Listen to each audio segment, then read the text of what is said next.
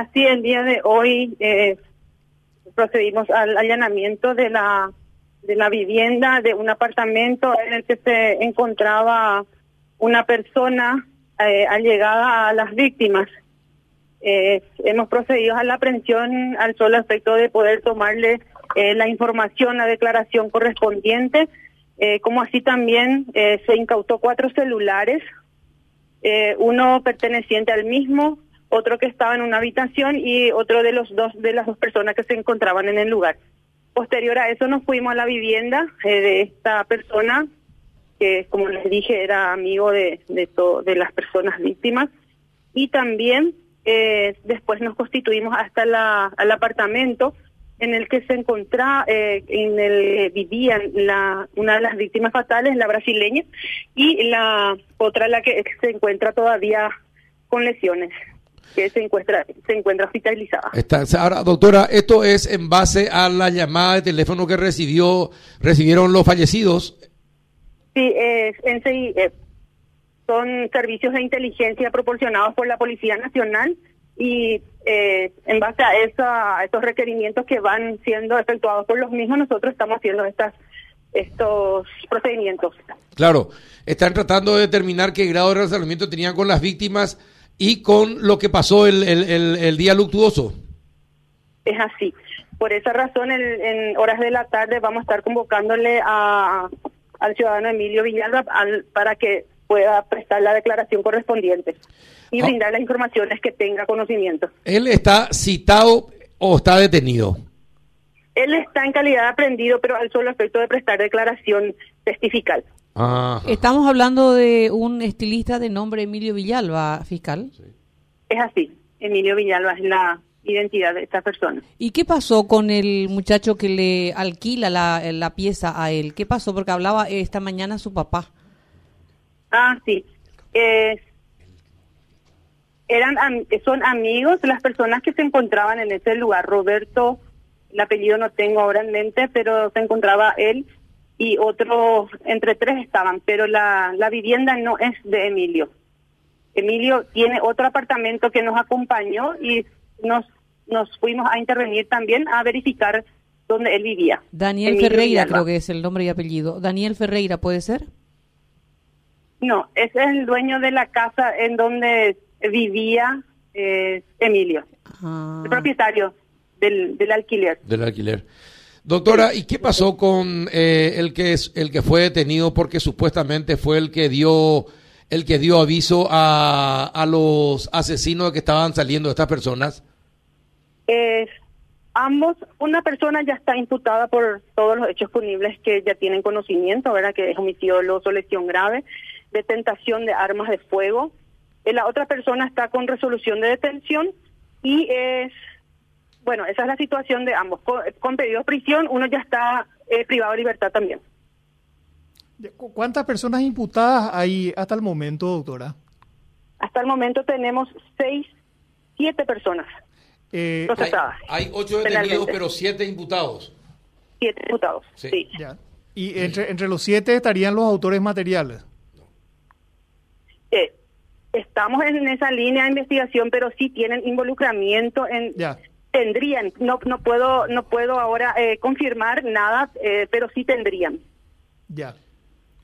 Co- Con relación... Una tendrían participación ya sea en forma de autoría inmediata, eh, inmediata, eh, perdón, o también como coautores.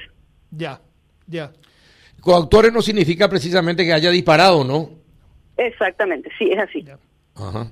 Y Y co- con relación a la autoría moral, eh, ¿hay una sola hipótesis o hay varias hipótesis? Eh, justamente la moral es la inmediata porque no tiene, como como decimos así en, Sí. la, en la teoría de- del derecho penal, ¿verdad? No no tiene una este participación, directa. Ya, ¿sí? en la ejecución. Eh, sí, pero eh, estamos también justamente en la aprehensión de este esta otra persona que se efectuó el día de ayer, el de nombre Faustino Ramón Aguayo. eh, Galloso. Entonces, eh, todas, todas esas, eh, las evidencias que fueron incautadas, entonces van a ir conduciendo a ver si se podría determinar qué tipo de participación tuvo en el del cuadro homicidio. Doctora, ¿usted está manejando como principal hipótesis eh, lo pasional finalmente? No se descarta, eh, señor Carlos, no se descarta también esa posibilidad por todo lo que va surgiendo de la investigación, ¿verdad? Exacto. ¿Y qué pasó de la chica? De la De- de la, acompañante. la acompañante de nombre eh, Mirna, si es que no me equivoco. Sí, eh, también fue incautado su celular y él va a estar siendo periciado. Pero ella no está momento detenida. Vamos a ver que si es que tuvo o no algún tipo de participación en todo, en todo este hecho. Ajá. Eh, no escuché marcando pautas, por eso no me enteré que no está detenida. Es así. Bueno, y no, no, no, piensan llamarla para, para, para que dé algunas, algunos datos, alguna, de- evidente que tendrá mucho que hablar. Eh, sí, ya se presentó, su, su abogado presentó y se puso a disposición del Ministerio Público. Va a estar siendo convocada lo antes posible.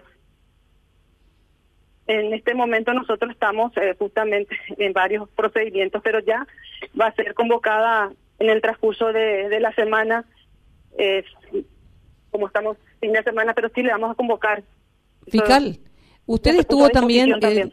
en el allanamiento de, de, mm, del caso de Néstor Echeverría, el que era candidato, candidato a concejal y que aparentemente tendría algún nexo con, con este cuádruple homicidio. Esa información nosotros, eh, o sea, mm, tendríamos que ver con la fiscal Katy Bamura, que lleva adelante la investigación del, del homicidio de Néstor Echeverría. Que tengo Bueno. entendido, hoy también realizó algunos procedimientos para poder ir aclarando esa, esa investigación. Hola, Correcto. hola, ¿me escucha? Sí, sí, perfectamente. Ah, ¿Algo sí, más sí. que se pueda agregar? ¿Alguna, alguna otra información, dato que nosotros no manejemos? Y eh, esos son los avances que se están dando. Doctora, el, y, eh, ¿cuál es el grado de responsabilidad que tiene el, el que fue trasladado a, la guardia, a la agrupación especializada? ¿Cuál es el grado de responsabilidad por eso fue trasladado de Pedro Juan? Eh, ¿O es simplemente porque estaban a hacer la vid que lo trasladaron? Eh, el traslado del ciudadano Faustino Aguayo queda más bien con una cuestión interna eh, del Ministerio De eh, y del reclusorio y tengo entendido que también otros eh, internos fueron trasladados juntamente con el mismo.